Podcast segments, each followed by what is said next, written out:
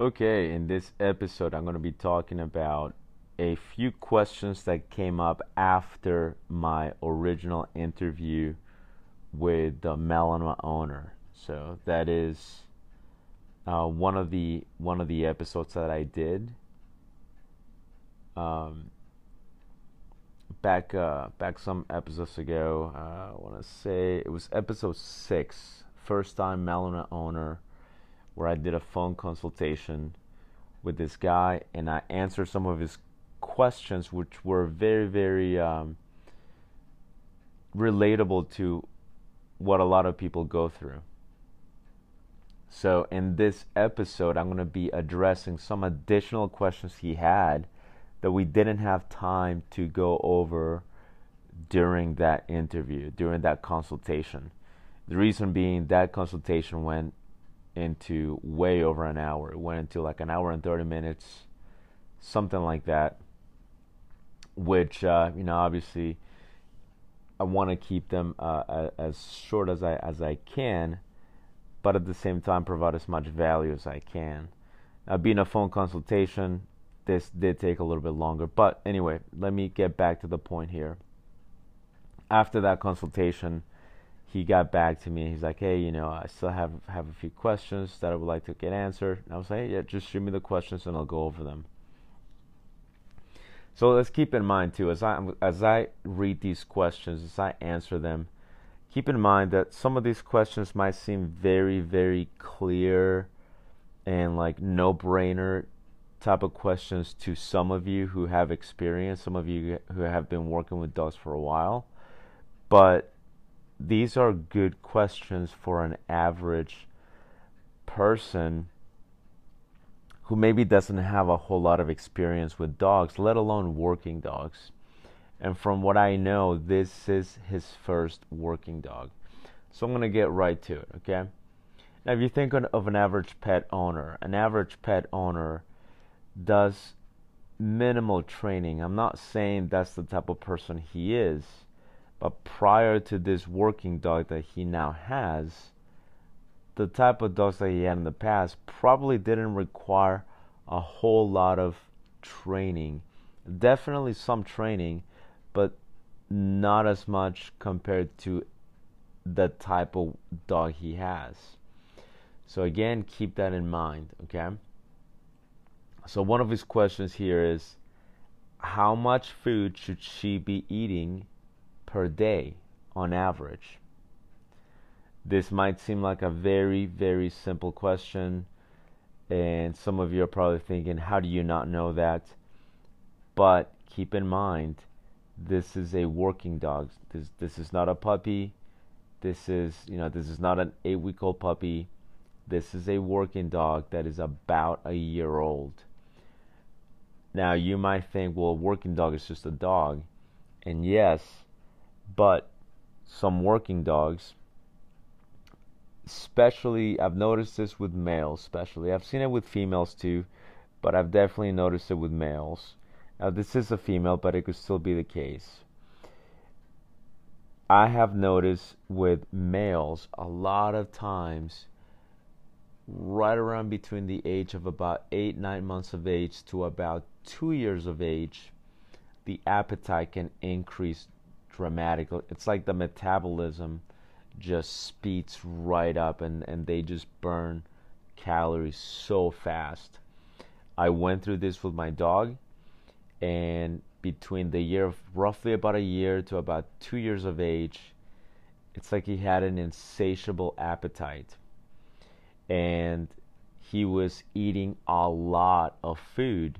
He was still lean and strong, but he had um, you know, he would burn his calories faster, which meant that uh, that if as I was as he was growing, as he was progressing, and his and his and his appetite increased, and and it seemed like he was um, not losing weight, but but he definitely got leaner.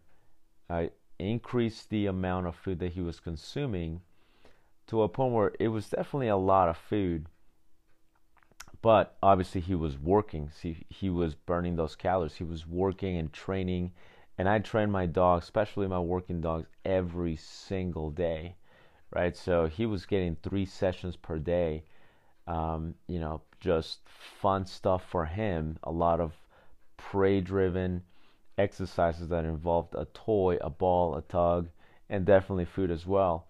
But this dog was very, very energetic and very, very uh, fast metabolism. So his food, his caloric intake went up during that period of time. And after about two years, roughly two, two and a half, his metabolism slowed down a little bit and then he started eating a little bit less. So now he's six years old and he eats significantly less than what he was eating when he was about two. Six years old, his metabolism has has slowed down some, so he's not, you know, he's not fat or anything. But it takes less food to keep him to maintain him at a healthy weight. Now with dogs, in general, this can happen too, but I have noticed it more so with working dogs. And if you think, well, maybe the dog had parasite, maybe the dog, maybe something was wrong with the dog, that is not always the case. He was checked out, he was fine. It's just the metabolism on a working dog sometimes can get very, very, um, it can speed up quite a bit for a period of time. So, how much food should he be f- feeding his dog um, daily on average? Now, if you are using kibble, which more than likely he is, if it's a good quality kibble, you know, go a little bit into that too, just a hair. I'm not I'm not a dietitian, I'm not a nutritionist, so I'm gonna give just some basic information here.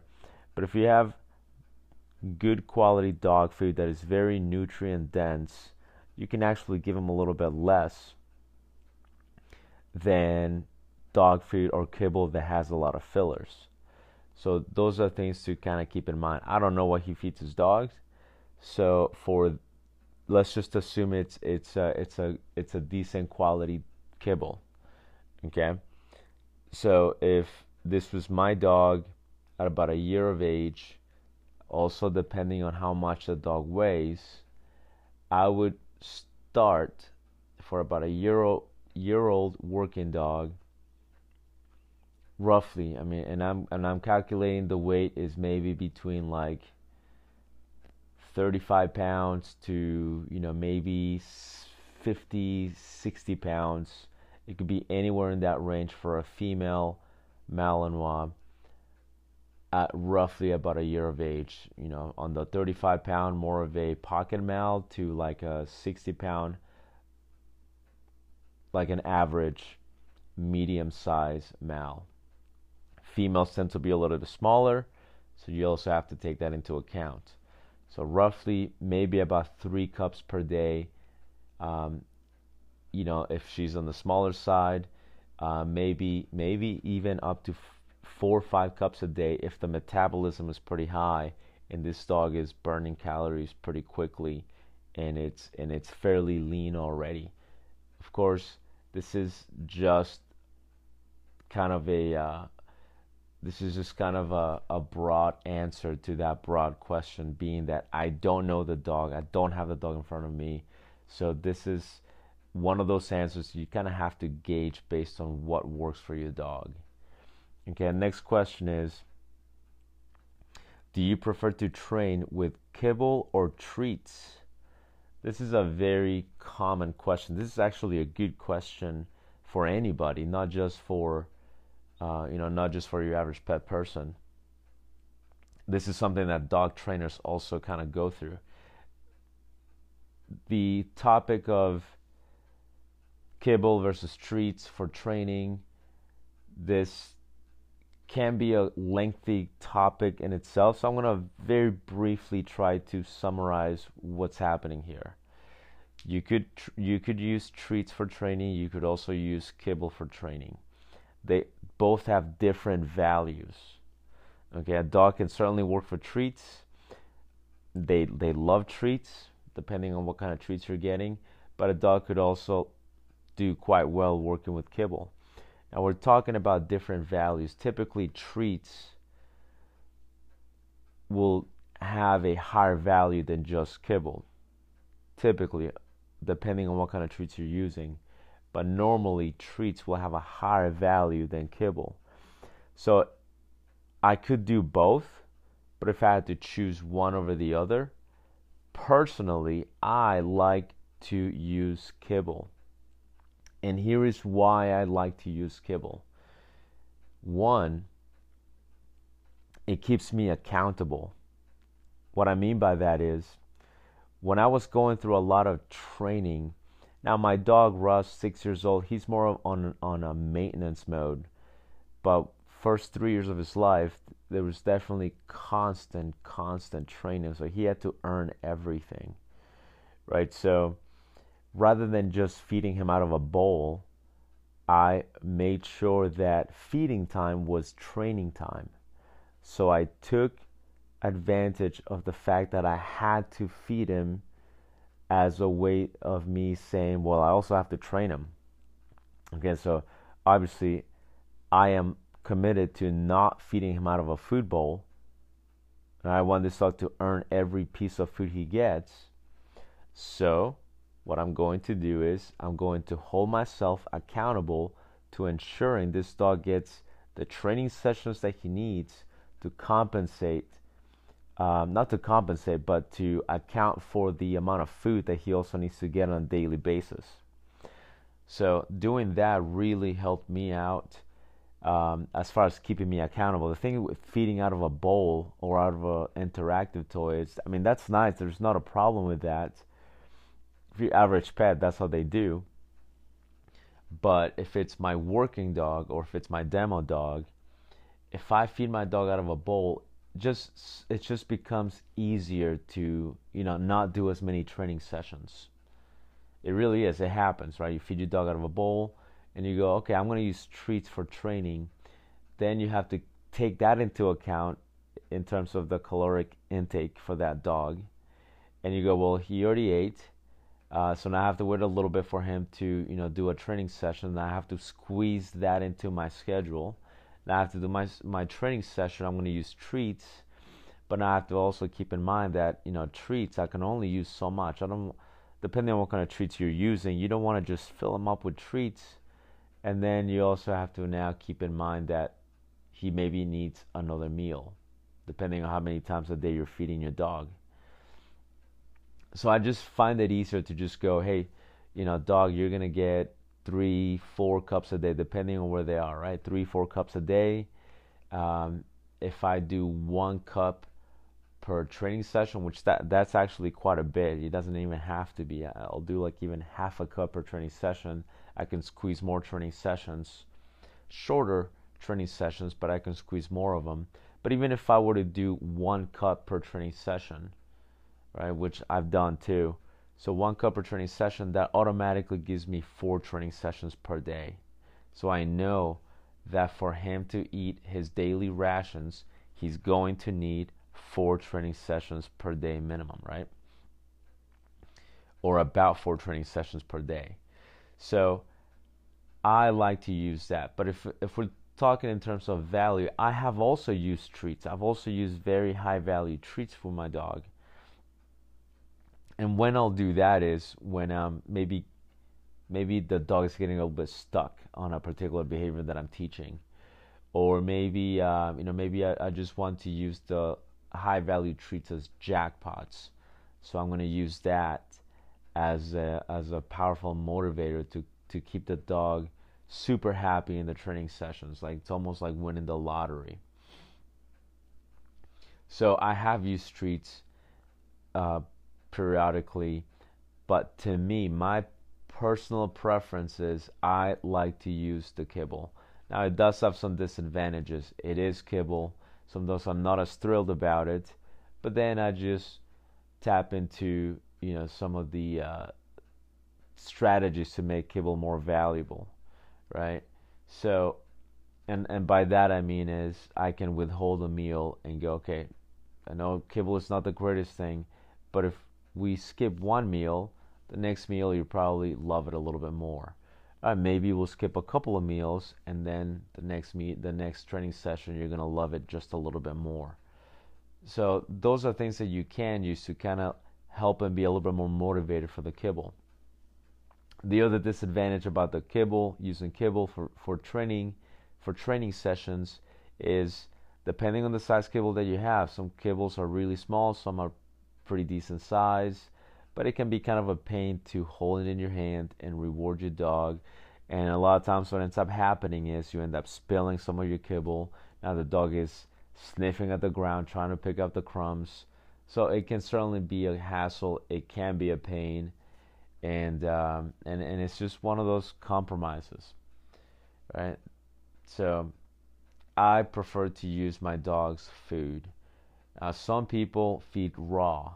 Some people feed, you know, they prepare the dog's foods.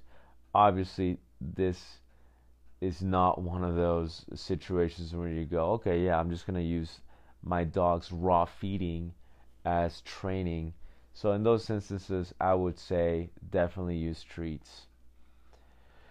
Another question, do you recommend table training at all for someone in, in our situation? So table training is normally something that is done with working dogs. Table training is something that is done with retriever dogs, something that is done with protection training as well table training, what it does for the trainer really is it just makes it just facilitates the training in a way that that makes it more convenient for everybody right so if i have the dog on a table whether i'm doing protection training if i'm doing change of positions or if i'm doing retrieve what's happening on the table is the dog is at a higher you know obviously it's, it's off the ground so it makes it so that i don't have to be bent over quite as much, right? I don't have to be on my knees trying to work with this dog that is lower um, or trying to bend over and then just it's very doable and I've done it, but the table certainly does help, right? The other thing about the table is you can have the dog a little bit more on a fixed position, meaning, you know, on the ground. If you're doing a training session on the ground, they they can go left, right, and backwards but if you're doing a training session on the table, now suddenly the dog is more fixed. So depending on the type of table setup that you have, you can set it up so that the table keeps the dog in one particular position um, and not really rotating, turning, backing up, or going sideways or anything like that. Now the dog is just strictly focused directly on you. Now you can work on retrieve, change of positions, uh, bite work, so table training, it's a supplement. It is definitely a valuable tool. I would say you don't particularly need it. I know dog trainers that do use a table for a lot. And I also know very good dog trainers, people I look up to, that you know they will use them, but they're they hardly use them. So I would say you don't need table training. It's nice to have, but if you don't have one, you don't actually need it. You can do a lot of it on, you know, on the ground. There obviously are some benefits, some really nice benefits to doing table training, but you don't actually need it per se. That's whether you're doing bite work or obedience, retrieve, anything like that. Okay, next question is what type of games would you recommend we play right now to increase focus and possibly help the bite work? But still keep it safe from creating bad habits or improper gripping. So, one thing that I told this person during the consultation is look, because he asked me, what can I do, you know, so that I don't have to rely on decoys as much. And I said, there's only so much you can do and yes, you can play tug with the dog. You just have to make sure that you know it is enjoyable for you, it is enjoyable for your dog, and then maybe you're not creating any bad habits. But one thing that you definitely don't want to do is you don't want your dog to just chew on its tug, go to the corner, lay down, and just gnaw on its tug or on a rag or anything like that because that could create some bad habits, right? I'm not gonna give my dog a, a puppy sleeve or a sleeve and just let it take him to the corner. Let him take the you know the the the sleeve to the corner, lay lay on the ground and just gnaw on the sleeve, chew it with the side of its mouth. I'm not gonna let that happen at all. Even with a tug or even with a stuffed animal, don't want to do that because there is the possibility, however you know, however unlikely, which is actually very, very likely, there's that possibility that the dog can actually create bad habits or develop bad habits in that, you know, gnawing on that soft item or shaking it, thrashing it. Um, so I don't want to do that. Now, what games can you play to increase the focus? I'd say you could do you know you could do capturing of the uh, of the attention meaning capturing all capturing is when the dog offers a behavior that you like you mark it and you reward the dog. You let the dog know hey perfect. I want you to keep doing that. And you do that usually through marker training. So every time the dog looks at me i will click reward the dog have a little bit of a game with him play tug with him for a little bit and then repeat the process. That is a game slash training session that will certainly increase focus. Um, other things, uh, restrained recalls are good too because they do they do increase focus on you. And you know other training sessions that that are not very mechanical in nature. You know, like for instance, capturing the attention, capturing eye contact that's not very mechanical. You're just kind of waiting for the dog to offer a behavior that is very common for dogs. You're not working on a sit or on a down. Um, I'm not saying you, you shouldn't do that. You should definitely do that. But as far as quote unquote games to increase focus, I wouldn't consider those games necessarily. Right, and another question, this is a really good question, is what's the maximum amount of time you allow a dog to wear a bark collar in a day? Now, I know this question can be quite loaded because now we're talking about electronic collars. So, what's the maximum amount of time that a dog can wear a bark collar? Now, you, as the audience, as the listeners, might be having a couple of things going through your head. One could be, well, why does he need a bark collar? You know, or um, you know, why doesn't he just train the dog? Now, that is certainly a, a topic for a different episode, but for now, if you do choose to have a bark collar or an electronic collar on your dog, a really excellent question is how long should I leave it on the dog? This is such a good question because a lot of people are not aware of this.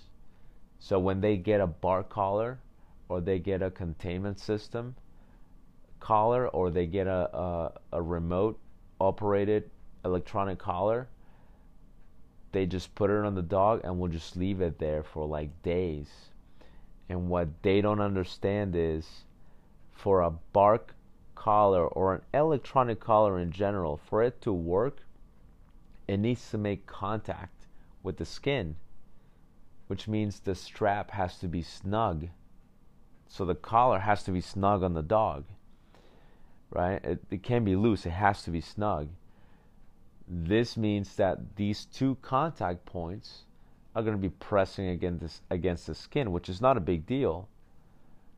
But if you start leaving it there for any amount of time past 12 hours, now you are risking pressure sores. And pressure sores are what get mistaken for burn marks. Okay?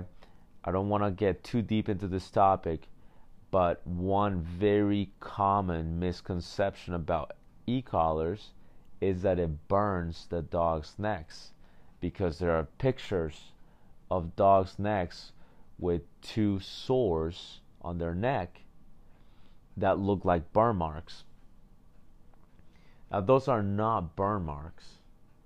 What they are is they are pressure sores. and they do happen with extended contact to an electronic collar because of the two contact points. So the magic number is right about 10 hours. Okay? About 10 hours, that's about the maximum amount of time. 12 hours actually. You, could stretch out a little bit, but 12 hours is the maximum amount of time that your dog should have a, a an electronic collar on. Okay, 12 hours that's most of the most of the day right there. I mean, you're not counting your sleeping time. But even in those 12 hours, right? You can still shift the collar back and forth. Let's say you have to keep the collar on for whatever reason. I'm not going to get into why you would do this. But let's say for whatever reason the dog had to have the collar on longer than 12 hours. When you're pushing 12 to 14 hours, you're definitely going to start risking pressure sores. But let's say the dog has to be on it for maybe a longer period of time. Okay, and even with the 12 hour mark, this this is still something that I recommend. And that is move the collar around, move the contact points around after about 6 hours or so.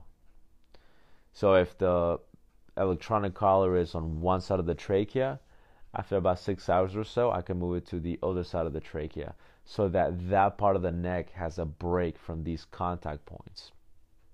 Okay? So just remember they don't actually burn the neck. Those sores are the result of prolonged contact without a break on the dog. So, to sum up the the answer to that question, what's the maximum amount of time you allow a dog to wear an electronic collar per day? 12 hours. That is right there is like the num the the window of time where you sh- you know after that you should take it off 12 to you can even squeeze 14 hours with some dogs but absolutely nothing past 14 hours 12 hours is already a lot um, and remember to kind of shift it back and forth it is if it is going to be there maybe even longer than 12 hours okay uh, that would be the maximum amount of time that i will keep an electronic collar on a dog anyway, that's pretty much it. I'm going to wrap it up on that one. We kept it nice and short, under 30 minutes. Remember to subscribe to this podcast. Um, make sure you check out Instagram, Facebook, and YouTube at Dog Training is My Passion. Subscribe to the YouTube channel. Um, and I will see you guys in the next episode.